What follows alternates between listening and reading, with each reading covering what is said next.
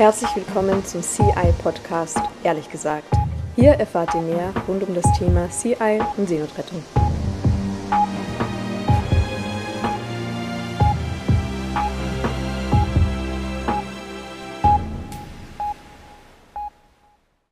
Hallo liebe Leute und willkommen zu einer neuen Folge unseres CI Podcast, ehrlich gesagt.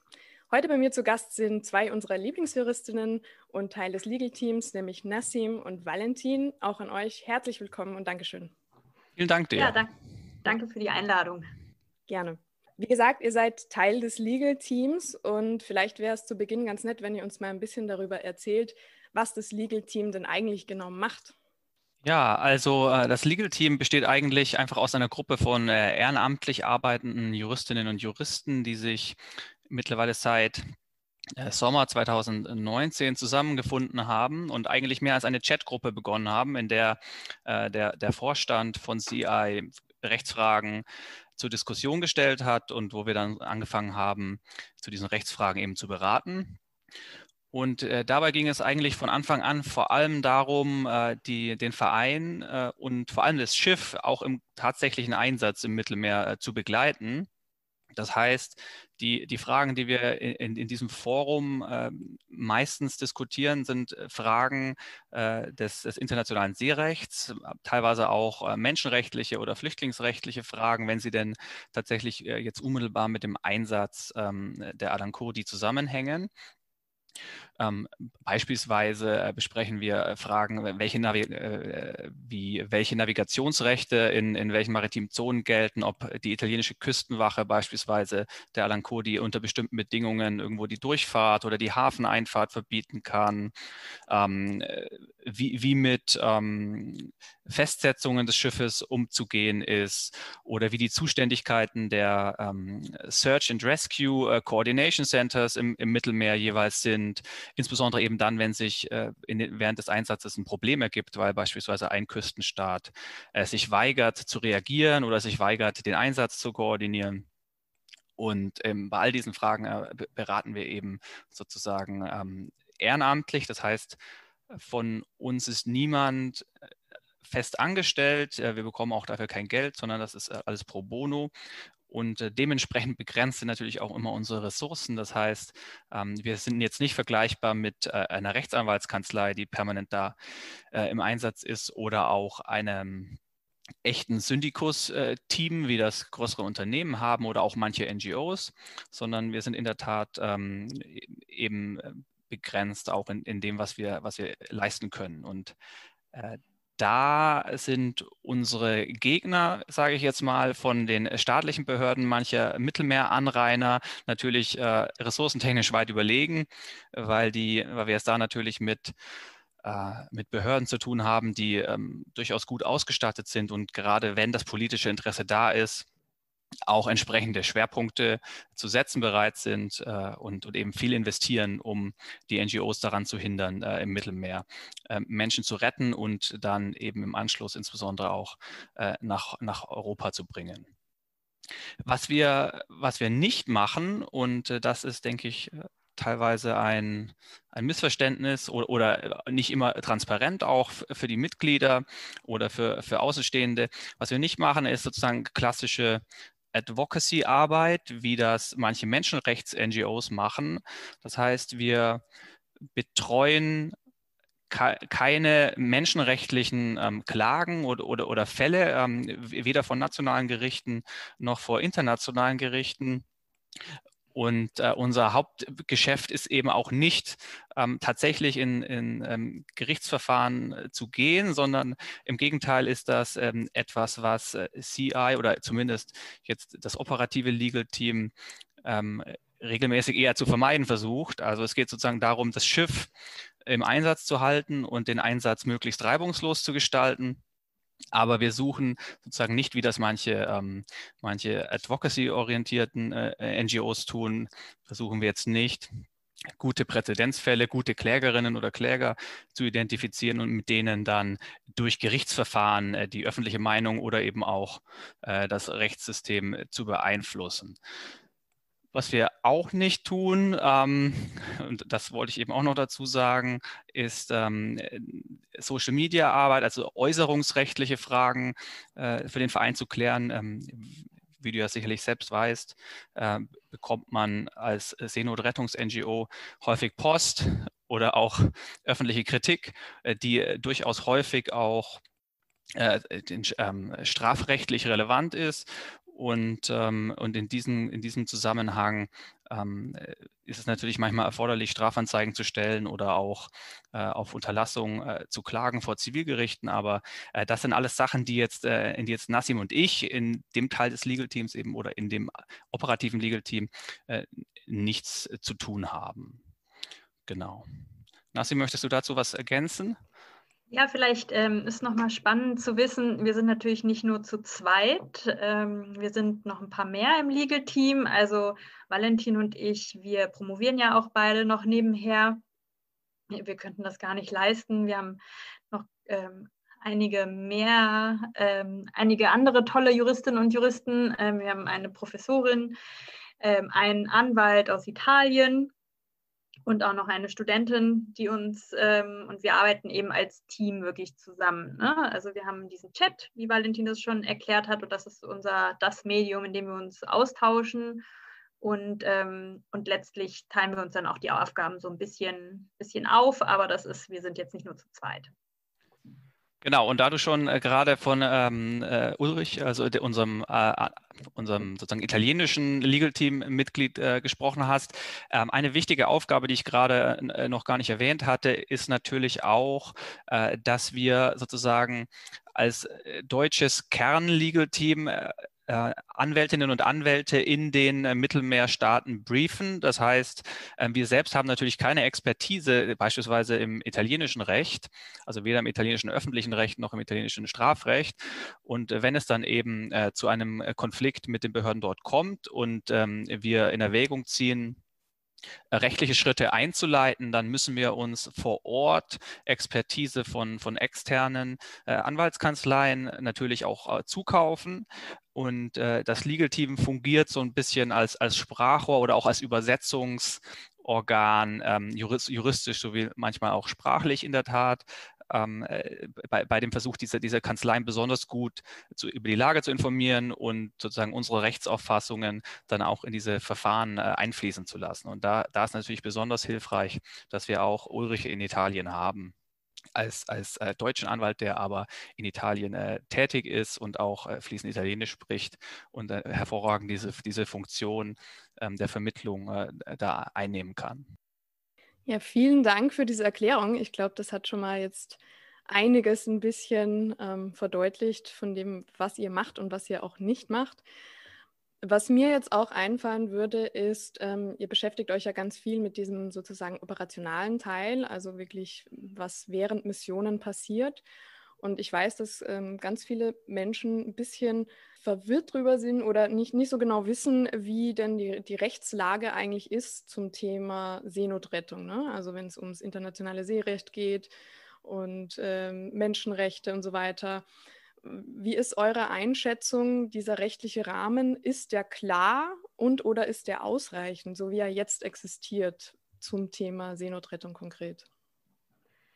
Ja, das ist wirklich ähm, sozusagen der Knackpunkt, den du jetzt gerade ansprichst. Ne? Das ist der Rechtsrahmen. Der ist einerseits, so würde ich das jedenfalls sehen, glasklar. Ne? Es gibt eine, eine Pflicht zur Seenotrettung. Und die gibt es ganz äh, unbestritten. Also ich glaube Artikel 98, oder? Sehr gut. Artikel 98 des ja. UN-Seerechtsübereinkommens. Das ist dort äh, kodifiziert. Ähm, aber es findet sich auch noch in anderen Verträgen und das ist so, wie es im Völkerrecht so schön heißt. Ne? Ähm, Seenotrettung ist auch eine Pflicht des Völkergewohnheitsrechts, also unabhängig davon, dass sie irgendwo geschrieben steht. Ähm, gleichzeitig ist dieses Völkerrecht, mit dem wir ja jetzt so viel zu tun haben, regelt das erstmal die Pflichten zwischen Staaten. Ne? Also alle ähm, betroffenen Staaten müssen jedenfalls nach Artikel 98 dieses Seerechtsübereinkommens dafür sorgen, und das ist die erste Pflicht, die sich äh, daraus ergibt, dass diejenigen Kapitäninnen und Kapitäne, die Schiffe unter ihrer Flagge fahren, in Seenotrettungsfällen Hilfe leisten. Also es ist, es ist so, so, eine sozusagen mittelbar erstmal konstruiert an, an die jeweiligen Schiffe, an die jeweiligen Kapitäninnen, dass diese auch Seenot, in Seenot retten müssen. Die zweite Pflicht, die sich aus Artikel 98 ergibt, ist, dass Staaten eben dafür Sorge tragen müssen, dass sie ein effektives ähm, Seenotrettungssystem etablieren und auch also betreiben und letztlich auch pflegen.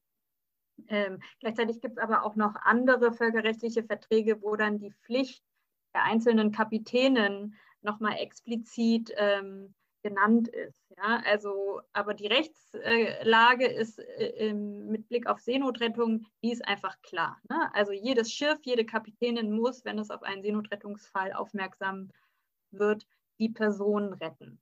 Und das gilt unabhängig äh, von Gründen, wieso so ein Schiff in Seenot ist, wer sich dort auf diesem Schiff befindet, ne? ob es jetzt die Touristin oder der Migrant ist, das ist einfach ganz egal.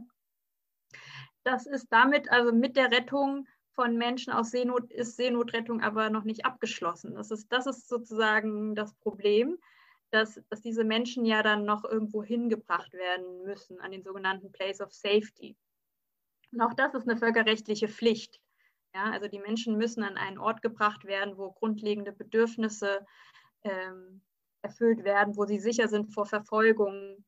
Das ist unter anderem auch der Grund, wieso Menschen nicht zurück nach Libyen gebracht werden dürfen. Allerdings ähm, ist jetzt, äh, das ist eine Rechtspflicht und ähm, gleichzeitig ähm, schreibt das Seerecht nicht vor, wo, kommt, wo genau dann die Personen hingebracht werden. Ne?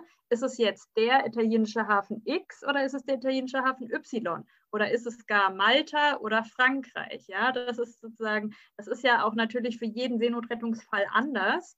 Und dadurch, dass das vor, im Vorfeld noch nicht feststeht, wer wohin gebracht werden muss und dass die Staaten dann tatsächlich auch die Pflicht haben, diese Menschen aufzunehmen.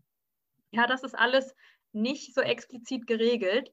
Und, ähm, und das ist letztlich eine Lücke, die sich dann die Mittelmeeranrainer zu, ähm, die sie dann ausnutzen und sagen, naja, äh, wir entscheiden immer noch darüber, wer in unsere Häfen einfährt und wer nicht. Alles klar, dank, danke für diese Erklärung. Das heißt, es gibt eigentlich eine glasklare äh, Pflicht und nicht nur ein Recht auf, das Rettung, auf die Rettung von Menschen in Seenot. Ja, genau. Okay, gut. Vielleicht können wir jetzt mal einen kurzen Schwenk machen zurück zur aktuellen äh, Situation bei CI, denn ich glaube, viele möchten vielleicht wissen, wie es bei uns gerade aussieht mit den verschiedensten Klagen und Verfahren. Es ist ja leider mittlerweile so, dass man sich als NGO immer wieder aus allen möglichen Situationen tatsächlich herausklagen muss. Ähm, vielleicht könnt ihr uns da mal so ein bisschen Überblick geben, wie bei uns gerade der aktuelle ähm, Stand ist. Also Nassim, du kannst vielleicht gerne noch kurz was dazu sagen. Ja, dann fange ich einfach mal an und Valentin ergänzt. Ähm, also ja, letztlich für uns bei CI, wir haben, wir haben einfach das gleiche Problem wie die anderen NGOs auch. Also unser Schiff, die Alan Kurdi, wird einfach festgehalten und zwar schon ziemlich lange. Ähm, wir hatten ähm, ne, zu, zur ersten Corona-Welle ja das erste Mal, dass, ähm, dass das Schiff lange festgehalten wurde in Italien und zwar in Palermo. Ähm, und ähm, das durfte dann, nachdem, nachdem wir dann eine Erlaubnis bekommen haben, nach Spanien in die Werft zu fahren, ähm, kam das Schiff wieder frei. Und ähm, nach, ähm, in dem darauf folgenden Einsatz ähm, ist, ähm, ist das Schiff natürlich erneut, wie ihr alle wisst, ne, festgehalten worden durch, die Italien, durch den italienischen Hafenstaat, durch die Hafenstaatsbehörden und äh, hängt jetzt immer noch auf Sardinien fest gegen unseren Willen. Und ähm, letztlich ähm, haben wir dann einfach entschieden, dass, ähm, dass wir jetzt uns juristisch zur Wehr setzen müssen und ähm, wir gehen einfach davon aus, dass das Recht auf unserer Seite ist und deshalb haben wir zwei Verfahren angestrengt.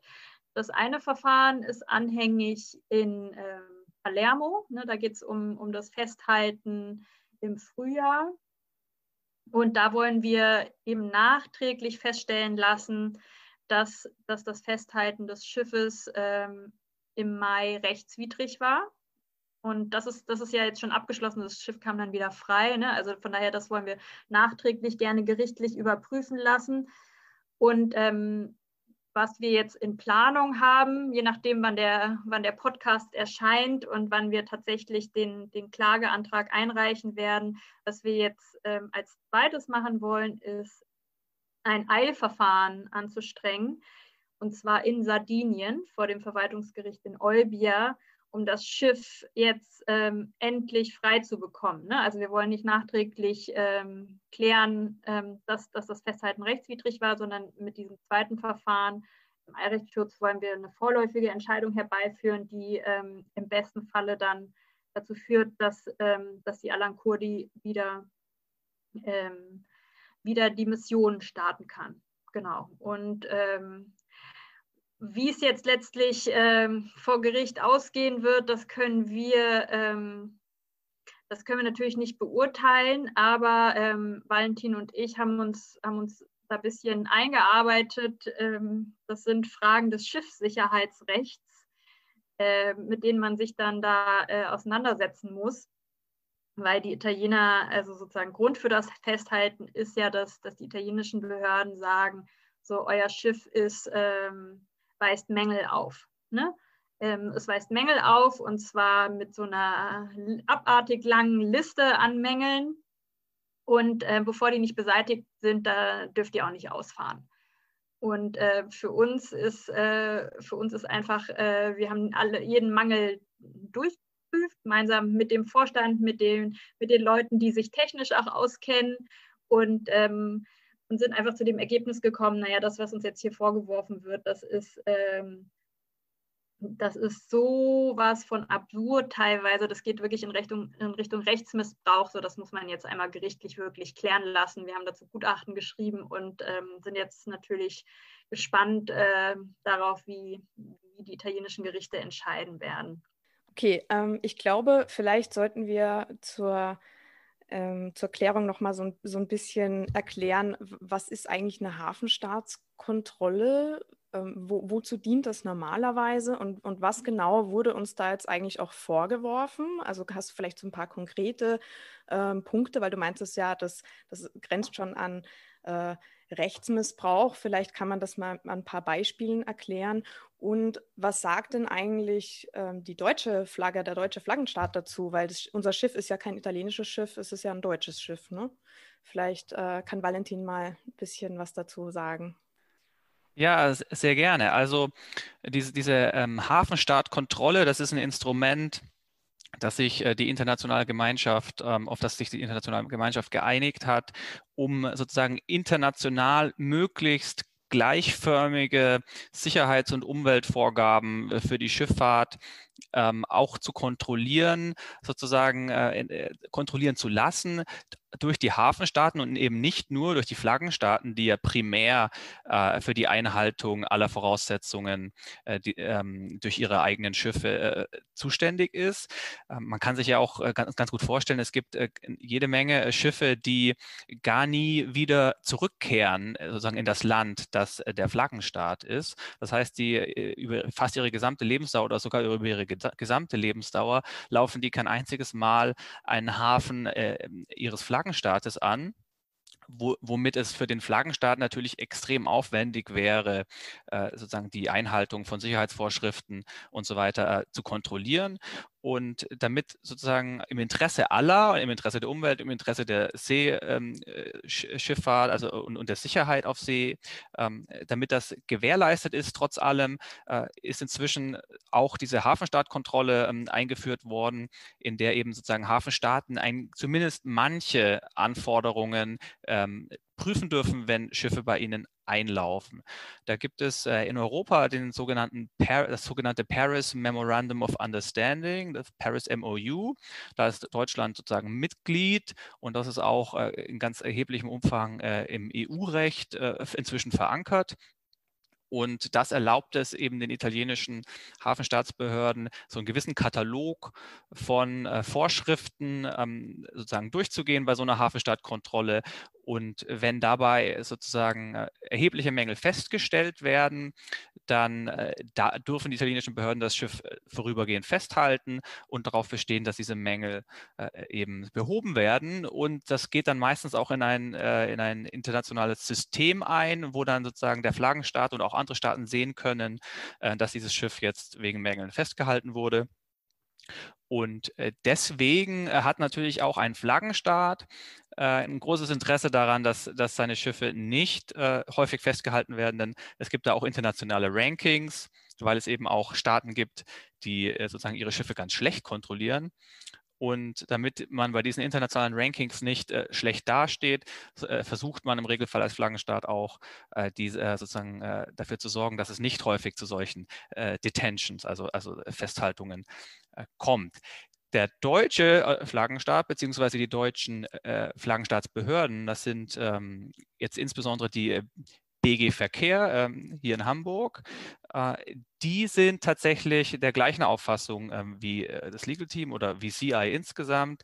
Also ähm, was bei diesen Mängeln sozusagen gerechtfertigt war. Es gab natürlich auf jeder Liste auch kleinere, zumindest formal gerechtfertigte Mängel, dass zum Beispiel eine Seekarte nicht aktuell war oder so. Das wurde oder dass irgendwo eine Glühbirne nicht, äh, nicht ordentlich in der Fassung war. Und das wurde natürlich alles behoben, beide Male bei den ähm, Port State Controls. Aber es gibt eben auch ein paar Streitpunkte, äh, wo sozusagen jetzt nur eine gerichtliche Klärung wirklich eine Lösung sein kann. Denn das sind Punkte, äh, wo sich die italienischen Hafenstaatsbehörden auf der einen Seite und wir sowie die deutsche, deutsche Flaggenstaatsbehörden auf der anderen Seite nicht einig werden können, weil aus unserer Sicht diese, diese Anforderungen äh, sozusagen überzogen oder sogar frei erfunden sind. Und äh, das sind, um ein Beispiel mal zu nennen, das ist insbesondere die, ähm, die Größe des Abwassertanks. Das heißt, äh, Schiffe müssen eine, eine, sozusagen eine gewisse Kapazität in ihrem Abwassertank haben. Äh, das sind sozusagen internationale Umweltvorgaben, die von der Internationalen ähm, Schifffahrtsorganisation äh, vorgegeben werden. Und wenn man jetzt beispielsweise eine Crew von 20 Personen hat, dann muss man eben einen äh, Abwassertank von mindestens dieser Kapazität dann auch haben, dass, der das dann auch wirklich alles auffangen kann, damit das nicht ins Meer gelangt. Und äh, die Argumentation der italienischen äh, Behörden ist nun, ähm, dass die äh, Alan Kurdi ja und auch die anderen äh, NGO-Schiffe ja äh, überhaupt gar keine normalen äh, Transportschiffe, sagen wir, sage ich jetzt mal, also Handelsschiffe in Anführungszeichen sind, sondern ähm, sondern tatsächlich einen Service anbieten, nämlich einen, sozusagen einen, einen Rettungs- und Transportservice für Geflüchtete. Und wenn man einen solchen Service anbietet, dann, so äh, die italienische Argumentation, dann muss auch der Abwassertank genauso viel ähm, Volumen haben, wie man tatsächlich Personen an Bord hat. Das heißt, äh, wenn man 100 Personen rettet dann muss der, und 20 schon an Bord hatte, dann muss der Abwassertank eben für 120 ausgelegt sein. Und wenn man 200 rettet, dann muss er für 220 ausgelegt sein. Und die sozusagen diese Anforderung gibt es aber nicht im internationalen äh, Recht, sondern ganz im Gegenteil. Äh, für Seenotrettung sind äh, Ausnahmen vorgesehen gerade aus dem Grund, dass, äh, dass es nicht zu einem Konflikt zwischen der Pflicht, Menschenleben zu retten auf der einen Seite und der Pflicht, beispielsweise einen hinreichend großen Abwassertank zu haben auf der anderen Seite gibt. Und äh, diese, diese Ausnahmeregelung für Seenotrettung äh, ignorieren äh, die italienischen Behörden und argumentieren eben, dass das äh, dass einerseits diese Ausnahme nicht gilt und zusätzlich äh, anerkennen sie eben nicht sozusagen die, die Klassifizierung des, der Alan Cody durch den deutschen Flaggenstaat als Transportschiff und finden, dass das Schiff anders eingeordnet werden muss und dann auch andere Anforderungen genießt, also sozusagen erfüllen muss. Das Problem ist, diese Klasse, die die Italiener da fordern, die gibt es gar nicht, weder im internationalen Recht noch im italienischen Recht noch im deutschen Recht. Das heißt, es ist überhaupt nicht möglich, das Schiff so registrieren zu lassen, dass die Italiener äh, die, dass das Schiff nicht festhalten würden bei der nächsten Hafenstaatkontrolle. Und äh, aus diesem Grund, äh, oder das ist sozusagen auch in unseren Augen auch genau das Ziel dieser Rechtsauffassung der italienischen Behörden, nämlich äh, eine sozusagen technische Vorgaben äh, aufzustellen und teilweise eben auch frei zu erfinden, die dazu führen, dass diese Schiffe komplett außer Betrieb genommen werden müssen und nicht mehr freigegeben werden. Und damit äh, sollen sie aus unserer Sicht nicht durchkommen und wir äh, rechnen eigentlich auch damit, äh, dass ein, ein vernünftiges Gericht dieses, sagen, diese Taktik auch durchschauen wird und, und hoffen daher darauf, dass, dass wir in den Gerichtsverfahren bei diesen wenigen Punkten, wo wir uns sozusagen nicht mit den Italienern einig sind, auch tatsächlich gewinnen und dann die Freigabe eben vom Gericht angeordnet wird und nicht, nicht von den Hafenstaatsbehörden. Und vielleicht darf ich hier noch mal kurz ergänzen. Also diese Verfahren sind auch deshalb so wichtig, weil diese Streitpunkte einfach jedes Mal wieder auftauchen, sobald die Alan Kurdi in einen italienischen Hafen einfährt. Und das betrifft auch nicht nur die Alan Kurdi, sondern alle anderen Seenotrettungs-NGOs sind letztlich mit den gleichen Vorwürfen konfrontiert. Manchmal lesen sich diese Mängel wie ähm, wie so ein Copy-Paste. Ne? Also das mit den Abwassertanks oder dass zu viele Rettungswesten an Bord sein oder letztlich. Zu viele ähm, Rettungswesten auf einem Rettungsschiff. Zu, zu, viele Rettungswesten auf einem Schiff, das darf nicht sein. Und Nein, natürlich nicht. Ne? Also das zeigt einfach so die Absurdität des Ganzen. Und äh, da kann man sich nämlich an so ähm, ne, einzelnen Punkten aufhängen, aber und wenn man es dann nochmal in der Gesamtheit betrachtet und dass ja nicht nur wir betroffen sind, sondern die anderen NGOs auch. Also das, das, das macht halt dieses Verfahren dann ähm, wieder so wichtig und ähm, wir hoffen natürlich, dass das, dass das jetzt in unserem Sinne entschieden wird. Das hoffe ich auch. Ich habe nämlich auch gehört, dass es teilweise oder äh, fast immer eigentlich dasselbe Team an Leuten ist, die diese, ähm, diese Detention dann anordnen ne? oder diese, diese angeblichen Mängel feststellen. Ja, also die Personen wiederholen sich natürlich ähm, und irgendwann kennt man sie dann. Genau, also das, da gibt es schon auf jeden Fall äh, deutliche Überschneidungen, ähm, wenn man, also bei diesen Detention oder bei diesen Prüfungsreports, die dann eben äh, da abgegeben werden nach der Hafenstaatkontrolle, äh, da sind natürlich, die sind natürlich auch unterzeichnet ähm, mit, mit Klarnamen äh, der jeweiligen ähm, äh, Prüfer. Und da sieht man tatsächlich Überschneidungen bei, bei manchen NGO-Schiffen, dass da immer wieder dieselben auftauchen. Und die werden teilweise auch überhaupt nicht, sozusagen, das sind teilweise nicht die vorOrt zuständigen äh, ähm, Prüfer, sondern die werden teilweise aus Rom extra eingeflogen, um sozusagen dieses, dieses Anti-NGO-Programm äh, knallhart durchzuziehen. Und äh, wenn man mit äh, erfahrenen Nautikern spricht und Nautikerinnen, dann, äh, dann hört man auch, dass sozusagen die meisten Mängel oder eigentlich alle Mängel, die da sozusagen notiert werden, würden bei keinem Handelsschiff äh, zu einer Festhaltung äh, jemals führen. Äh, im, im, Regelfall ähm, äh, würde, würde man da eine Lösung finden und das Schiff nicht gleich deswegen festhalten. Vor allem nicht bei diesen wirklich teilweise Bagatellmängeln wie äh, Karte nicht aktuell oder, oder Glühbirne wackelt. Ne? und ähm, oder Glühbirne ist nicht mehr, es funktioniert nicht mehr irgendwo. Und ähm, äh, da hat auch äh, ein Journalist mittlerweile äh, aufgedeckt, dass oder zumindest Informationen erlangt darüber, dass tatsächlich inzwischen eine Taskforce existiert äh, in, in Italien, die ähm, aus politischen Gründen eben speziell äh, damit befasst ist, diese, diese Operationen zu koordinieren und durchzuführen. Und ich denke, ähm, das, das, sieht man, wie Nassim ja schon gesagt hat, ähm, das sieht man auch daran, wie diese Reports geschrieben sind und dass da immer wieder die genau selben äh, Muster auftauchen. Das hätten die Italiener, wenn das wirklich ihre Rechtsauffassung gewesen wäre, ja schon vor Jahren machen können. Aber das, äh, das ist sozusagen in einer Kette von verschiedenen ähm, Schikanemaßnahmen, die teilweise auch schlicht nicht funktioniert haben in den letzten Jahren, ist das jetzt einfach die neueste Idee, die man dort hatte. Und deswegen hat man jetzt ganz neu diese, diese Rechtsauffassung erfunden, um äh, sozusagen die NGOs-Schiffe auf diese Art und Weise aus dem Verkehr zu ziehen. Und bisher funktioniert das auch noch relativ gut, denn äh, das dauert natürlich erstmal diese, diese sogenannte Mängelliste erstmal durchzuarbeiten äh, auch mit der Flagge, also mit dem Flaggenstaat abzuklären und dann sozusagen eine Klage vorzubereiten und das gesamte Gerichtsverfahren dann, dann sozusagen abzuwarten. Das dauert sehr lange und äh, der italienische Staat hat Zeit.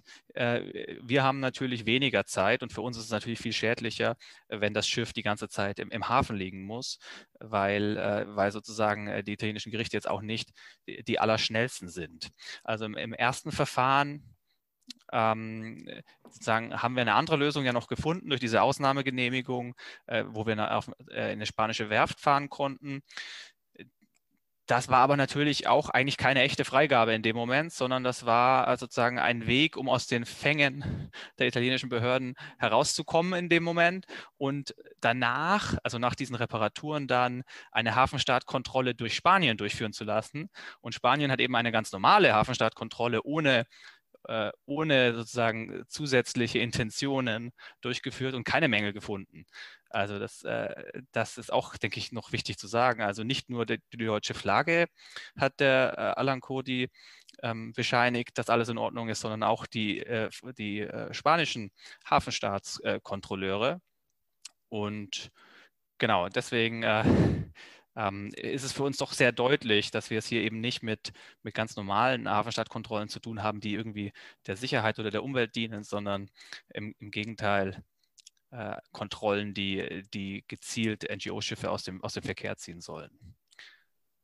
Ja, vielen Dank für diese Schilderung. Ich denke, wenn man euch so zuhört, dann wird es eigentlich eindeutig, dass sich die Situation zwar leider überhaupt nicht verbessert hat seit Salvini-Zeiten, aber dass es sich doch ein bisschen verändert hat. Ne? Also es scheint so ein bisschen die Taktik sich geändert zu haben, hin von der wirklich eindeutigen Kriminalisierung und, und, und Anklage von Seenotretterinnen hin zu diesem ganz seltsamen bürokratischen Weg, der aber ähm, vielleicht nicht auf den ersten Blick nicht so krass wirkt, als würde man Leute tatsächlich einfach Kapitäninnen und so einsperren. Ne? Aber der Effekt ist ja der gleiche. Wenn, die, wenn unsere Schiffe blockiert werden, dann sterben Menschen im Mittelmeer. Und das haben wir auch in der letzten Zeit gesehen, dass da wirklich Hunderte von Menschen ähm, ertrunken sind. Aber es ist interessant, diesen Wechsel zu beobachten. Also wie immer wieder die Taktik gewechselt wird, um uns äh, trotzdem blockieren zu können, solange es geht.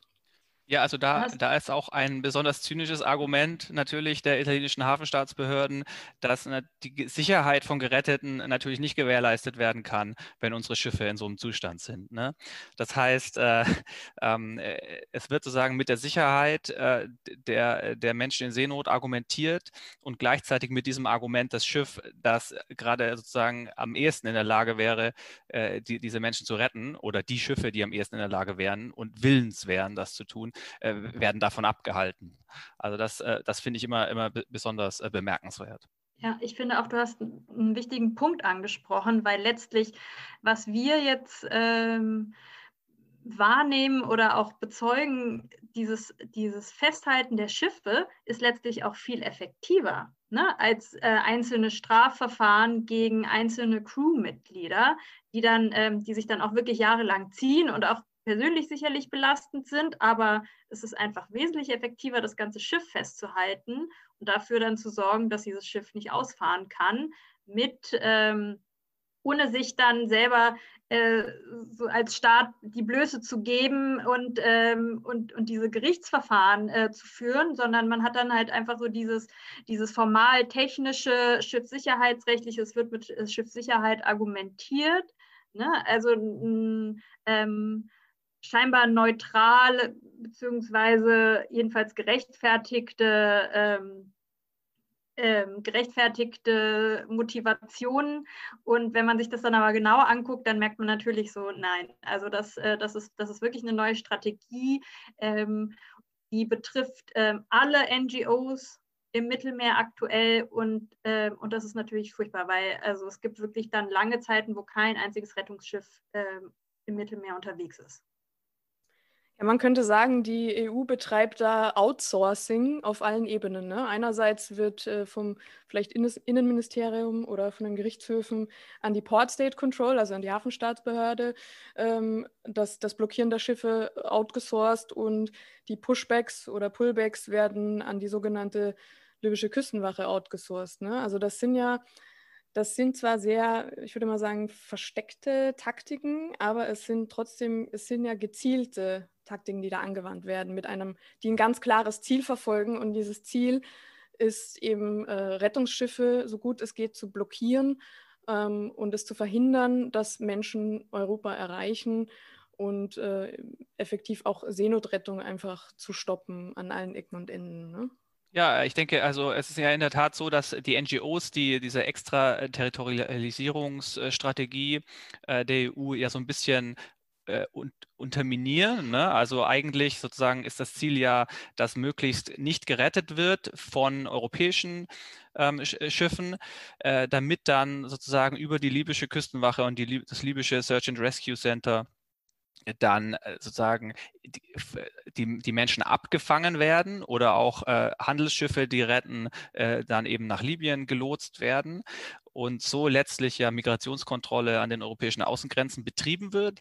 Und die NGOs äh, sozusagen äh, stören dieses System ja, indem sie eben doch Rettungen durchführen und die Menschen dann eben doch äh, dann nach Europa bringen. Und daher ist sozusagen diese Strategie, die NGO-Schiffe aus dem Verkehr zu ziehen, letztlich äh, auch in der Tat auch Teil dieser Externalisierungsstrategie insgesamt, ja. Genau, und ich, ich finde es dann auch immer besonders zynisch zu sagen, äh, ja, es kommen jetzt vielleicht weniger Geflüchtete in Europa an, so machen das ja manche Politikerinnen bei uns. Äh, was dabei vergessen wird, ist, wie viele Menschen erstens äh, sang- und klanglos ertrinken, spurlos verschwinden oder zum Beispiel von der sogenannten libyschen Küstenwache zurückgebracht werden in diese KZ-ähnlichen Folterlager und dann dort ums Leben kommen oder verschwinden. Wie jetzt gerade wieder ein, ein Report rausgekommen ist, dass eben ganz viele Menschen wirklich spurlos verschwinden. Kein Mensch weiß, was mit ihnen passiert ist. Und das wird dann von den Politikerinnen auch noch als Erfolg verbucht. Da wäre meine nächste Frage anschließend an dieses Thema, und diese Frage bekommt man ganz oft gestellt, wieso kann man eigentlich die Leute, die genau dafür verantwortlich sind, also Staaten, Politikerinnen und so weiter, warum kann man die eigentlich nicht verklagen? Oder kann man das? Und wenn ja, wie? Doch, also natürlich kann man klagen. Es, äh, es ist nur ausgesprochen schwierig, äh, Erfolge zu erzielen. Ich würde das Problem mit ähm, vielleicht so, so beschreiben. Ne? Also und bevor wir uns jetzt so im, im juristischen Klein-Klein verlieren, vielleicht mal vorab, also man muss sich natürlich nur die Frage stellen, wen möchte ich hier verklagen? Ne? Also und wegen was? Also ist es jetzt, geht es jetzt um das Ertrinken im Mittelmeer? Geht es um Pushbacks? Pushbacks durch äh, Küstenwachen, durch Frontex oder durch Private in ähm, eben in, im Auftrag von staatlichen Stellen oder haben wir vielleicht Pullbacks? Ja, also sozusagen das nicht, das nicht ausreisen lassen. Also wir haben hier, wir haben hier viele verschiedene Akteure und viele verschiedene Handlungsarten, so würde ich das jetzt mal beschreiben. Und im Juristischen ist es einfach so, es kommt, das hört sich jetzt irgendwie so banal an, ne? aber es kommt wirklich drauf an. Also wen will ich verklagen, wegen was? Und äh, wo ist das passiert? Vielleicht noch als drittes. Ne? Also es ertrinken sehr viele Menschen, sehr viele Menschen vor den Toren Europas. Und wir haben hier sozusagen erstmal ein, ähm, ein Sterben, was, was nicht auf europäischem Territorium stattfindet. Ja? Also das ist sozusagen die erste rechtliche Hürde. Ähm, Gleichzeitig äh, heißt das jetzt nicht, dass es damit im, mit den rechtlichen Klagemöglichkeiten schon vorbei ist. Ne? Ganz im Gegenteil, aber es stellt einen natürlich vor, ähm, vor Probleme juristischer Art. Und ähm, es gibt aber tatsächlich einige Versuche, das, was im Mittelmeer passiert, ähm, eben vor Gericht zu bringen. Ja? Also mit Mitteln des Rechts äh, zu versuchen, staatliches oder europäisches Unrecht, was geschieht, dann irgendwie ähm, anzugreifen und vielleicht auch zu verhindern. Und ähm, vielleicht kann ich da mal ein paar Beispiele nennen, um das, ähm, um das zu illustrieren. Und das zeigt aber auch wieder, wieso das so schwierig ist. Ne? Ähm, was relativ viel Schlagzeilen gemacht hat, war, dass eine Gruppe von äh, Menschenrechtsanwältinnen es hieß immer in der Presse, die haben die EU verklagt vor dem Internationalen Strafgerichtshof in Den Haag, ja, wegen ähm, Verbrechen gegen die Menschlichkeit. Das ist ein Straftatbestand, ein internationaler, ähm, der dann in Den Haag vor dem Internationalen Strafgerichtshof äh, letztlich äh, verhandelt werden kann. Aber das war nur eine Strafanzeige. Ja? Also das ist sozusagen, das regt allenfalls ein Ermittlungsverfahren an. Und man kann die EU nicht vor dem Strafgerichtshof verklagen, weil vor dem Strafgerichtshof werden Personen, also Menschen verklagt, ja, und nicht Institutionen oder Staaten. Das ist sozusagen eine der Hürden. Also es wird jetzt ähm, möglicherweise ermittelt, wer in der EU äh, verantwortlich dafür sein könnte. Und das kann man sich ja ausdenken, dass man da schlecht irgendwie ein bis zwei Personen ausmachen kann, wo man sagt, so ihr seid jetzt für den Tod von ähm, über 20.000 Menschen in den letzten Jahren verantwortlich. Ne? Also das ist sozusagen ein Beispiel, wieso das so schwierig ist. Es gibt natürlich auch andere ähm, Gerichte und andere Wege, da juristisch, ähm, juristische Kontrolle in irgendeiner Art ähm, zu erreichen oder auszuüben. Es passiert teilweise auch von nationalen Gerichten. Ne? Also mir fällt da jetzt zum Beispiel das Beispiel Italien ein. Da gibt es gegen Salvini ein Strafverfahren ähm, aber nicht, weil er Menschen hat ertrinken lassen, sondern es geht konkret um, um diese Politik der geschlossenen Häfen, wo, wo eben unter Salvinis Ägide den NGO-Schiffen die Einfahrt in Häfen verweigert wurde und sogar auch zwei Schiffen der eigenen Küstenwache. Ne? Also ähm, total absurd alles und da geht es um Freiheitsberaubung. Und das wird jetzt vor italienischen Gerichten verhandelt. Also es gibt tatsächlich so ein paar Möglichkeiten, da ähm, da juristische Verfahren dann letztlich anzustrengen. Aber was jetzt, wie die jetzt ausgehen werden, steht natürlich auf einem anderen Blatt. Ähm, eine andere Strategie äh, von Menschenrechtsgruppen äh, ist es, ähm, internationale Gerichte dann letztlich anzurufen, zum Beispiel den Europäischen Gerichtshof für Menschenrechte oder auch ähm, sagen auf UN-Ebene ähm, Komitees, wo, wo, dann, wo dann Fälle verhandelt werden. Und das sind aber auch wieder, das sind wieder Einzelfälle. Ja? Also ähm, vor dem Europäischen Gerichtshof für Menschenrechte gibt es einen anhängigen Fall. Da geht es darum, ähm, dass ähm, Italien unterstützt ja, also nicht nur Italien, sondern die EU, die EU als Ganzes unterstützt ja äh, libysche Stellen, äh, die sogenannte libysche Küstenwache mit Ausrüstung, mit Fortbildung, ähm, mit Informationen. Und, und dass eben diese Zusammenarbeit letztlich zu, ähm, zu Menschenrechtsverletzungen führt, für die Italien dann verantwortlich ist. Ne? Also es geht so im konkreten Fall um, um die Verhinderung von Seenotrettung durch eine NGO. Das ist jetzt vor dem Europäischen Gericht für Menschenrechte anhängig. Ähm, das sind aber auch wieder, das sind einzelne Personen, die klagen. So ist dieses Rechtssystem, dieses Rechtsschutzsystem auch einfach äh, konstruiert. Und, und vielleicht muss man es einfach nochmal brutaler formulieren. Also Menschen, die sterben, können selber keine Klage mehr einreichen. Ja, also ähm, dass Menschen, also du brauchst jemanden, der die Klage einreicht. Und wenn du nicht weißt, wer gestorben ist, dann hast du auch, dann kannst du auch keine Familienmitglieder finden, die dann die Klage einreichen für die Person letztlich. Selbst wenn man juristisch eine Verantwortlichkeit in irgendeiner Art konstruieren könnte für europäische Staaten, ja? Also es ist, es ist sozusagen ein regelrechtes Prozesshindernis oder, oder eine Schwierigkeit in diesem Kontext, dass man überhaupt ein, also sozusagen jemanden findet, der oder die in der Lage ist, ähm, da seine Rechtsposition irgendwie geltend zu machen. Also es ist wirklich, es ist sehr schwierig. Gleichzeitig sind da auch einige Menschen, Aktivistinnen, NGOs dran, ja, also es ist, es ist einiges anhängig, wie ich ja bereits ähm, erzählt habe. Es gibt auch, ähm, es gibt auch einiges an, an, an kreativen Ideen mittlerweile, wie man versucht, irgendwie vor Gericht letztlich diesen, diesen Sachverhalt oder diesen tödlichen Sachverhalt Mittelmeer zu verhandeln.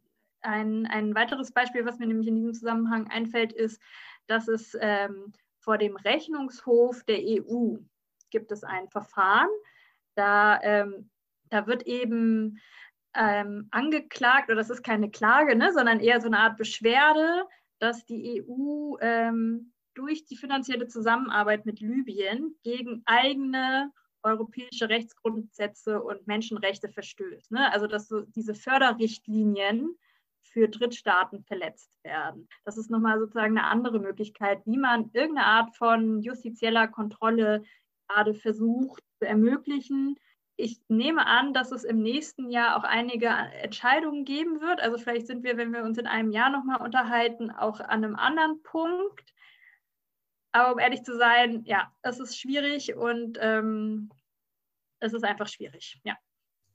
Ja, es ist, es ist sehr kompliziert. Ich glaube, das hast du uns gerade sehr gut erklärt, warum das auch so schwierig ist. Und ja, es ist zynisch, aber wahr. Äh, Tote können niemand anklagen. Ne? Und äh, das würde auch äh, darauf hinweisen, dass es ja der, der EU und den verschiedenen staatlichen Akteuren, die daran ja beteiligt und auch daran schuld sind, dass so viele Menschen ertrinken, dass es denen eigentlich sozusagen zugute kommt, dass da ihre ganzen Zeugen und Zeuginnen ähm, einfach untergehen und ertrinken. Gibt es eigentlich auch Klagen von geflüchteten Menschen, die solche Unglücke überlebt haben? Ja, also die, die, die gibt es in der Tat auch. Ähm, das, denke ich, sind auch die häufigeren Varianten, also dass sich, eine, dass sich NGOs äh, beispielsweise ähm, Überlebende eines äh, Pushbacks äh, sozusagen äh, identifizieren und, und mit diesen Leuten gemeinsam dann sozusagen eine Klage oder, oder eben mehrere Klagen anstrengen.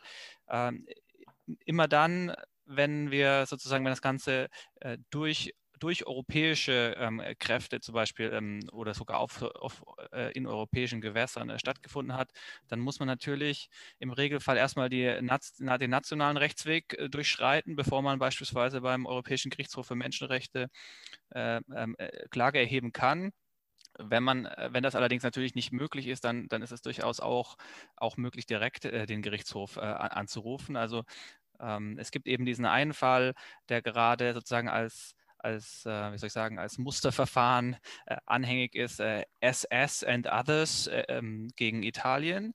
Genau. Und ähm, in, in diesem Verfahren geht es sozusagen um, um einen Vorfall, in, in dem sozusagen äh, das italienische äh, MRCC letztlich involviert war in, in eine Aktion, bei der die libysche Küstenwache dann eingeschritten ist, als sozusagen in Form eine, also in einer sogenannten Rettung und dort äh, sind auch ähm, Menschen gestorben. Nassim, äh, ähm, korrigiere mich, wenn ich falsch liege. Ich glaube, es sind auch Menschen gestorben dabei und letztlich ähm, kam es zu einer Rückführung.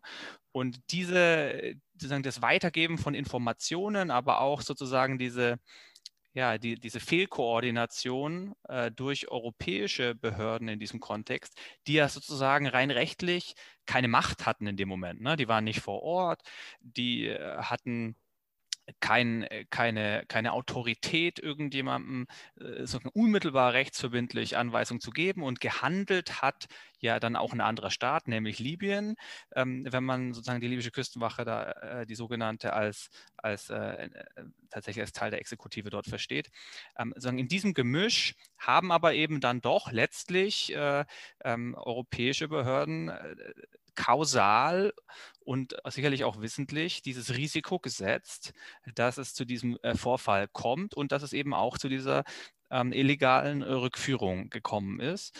Und äh, diese Klage vor dem, vor dem Europäischen Gerichtshof für Menschenrechte versucht eben äh, sozusagen diese, diese Beteiligung auf europäischer Seite äh, irgendwie rechtlich äh, auch abzubilden und aufzufangen und, und äh, dem, dem Gerichtshof eine Entscheidung zu entlocken, die das dann eben auch als ähm, Verstoß gegen das unter anderem das, das äh, Verbot von Zurückschiebungen ähm, ja, äh, abzuringen.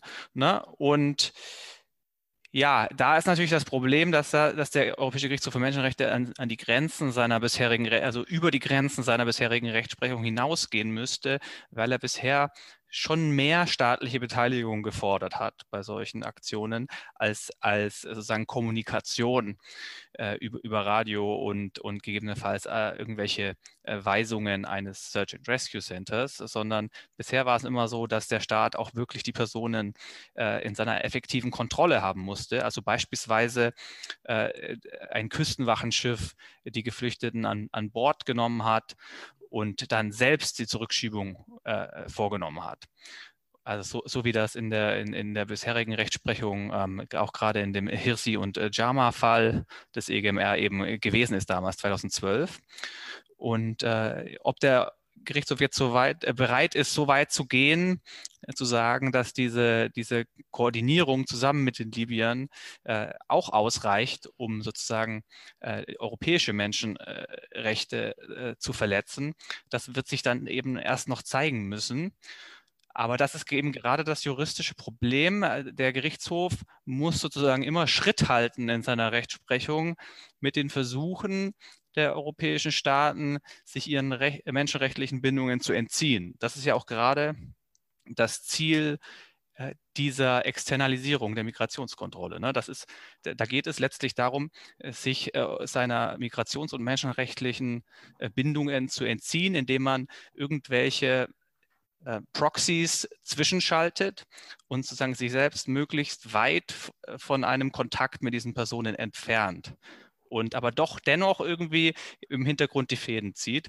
Und ob es eben gelingt, jetzt äh, das wirklich auch noch abzubilden, da bin ich äh, ehrlich gesagt sehr gespannt. Es wäre auf jeden Fall ein Bruch in meinen Augen mit, mit der bisherigen Rechtsprechung oder jedenfalls eine Weiterentwicklung, die allerdings äh, im Sinne, natürlich das im Sinne des Menschenrechtsschutzes wäre.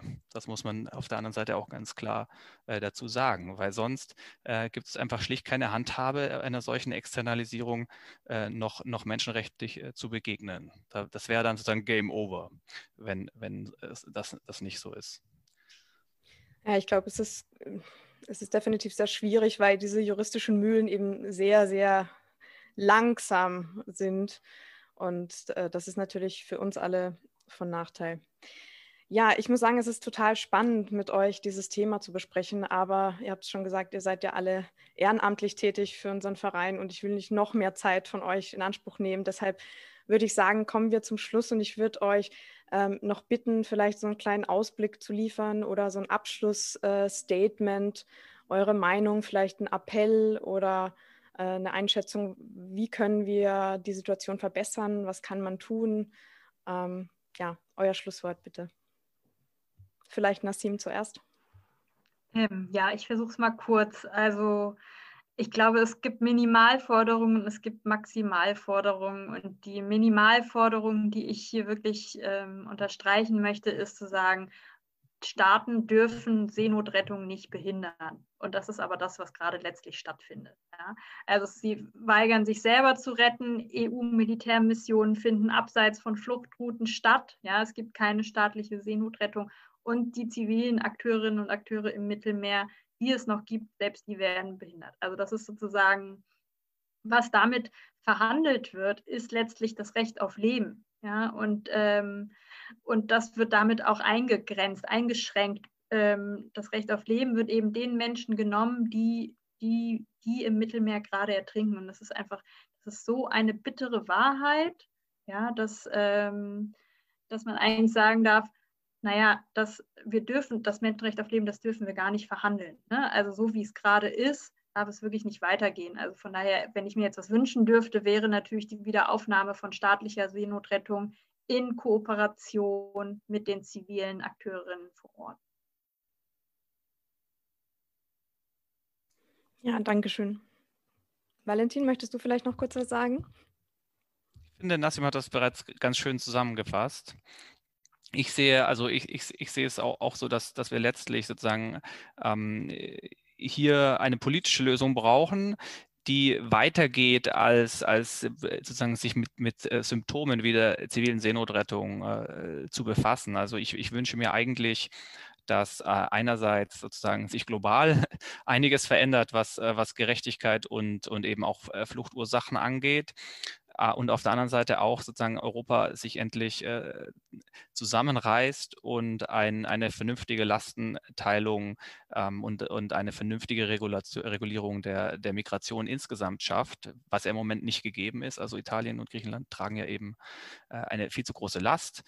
Und, äh, und sozusagen, ich selbst möchte sozusagen den Blick von uns äh, jetzt hier von unserer Seenotrettung weglenken, weil ich eben denke auch, dass, äh, dass wir hier nur sozusagen äh, als Feuerlöscher äh, in einem schweren Brand sozusagen aktiv sind, aber, aber wir, wir müssen sozusagen die, die, die Gründe dafür, dass Menschen das Mittelmeer überhaupt auf diese Art und Weise überqueren äh, müssen, äh, die müssen wir eigentlich angehen. Und in der Zwischenzeit ist es natürlich wichtig, dass, dass wir unsere Arbeit machen können und dass insbesondere alle, die Zivilgesellschaft daran arbeitet, dass die Staaten ihre eigene Verantwortung wieder übernehmen.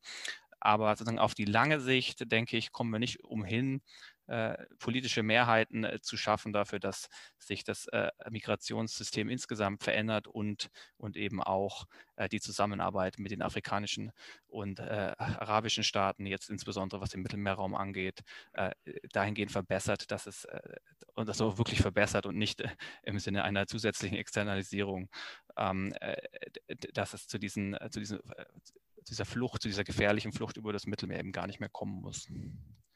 Ja, also sozusagen der, ähm, ich glaube, da kann ich auch für dich sprechen, der Optimalfall wäre natürlich, wenn es unsere Arbeit nicht geben müsste. Ne? Also das, das kann man vielleicht so sagen.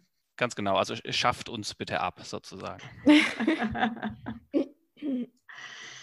ja, ich kann mich dem äh, nur anschließen.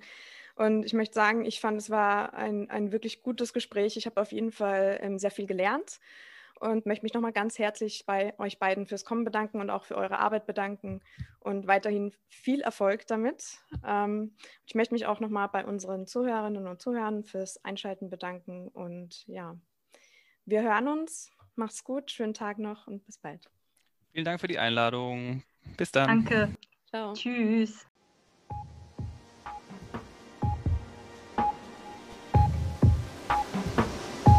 Liebe Freundinnen und Freunde von CI, vielen Dank fürs Zuhören.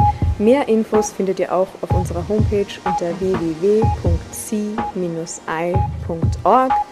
Danke, ahoi und bis bald.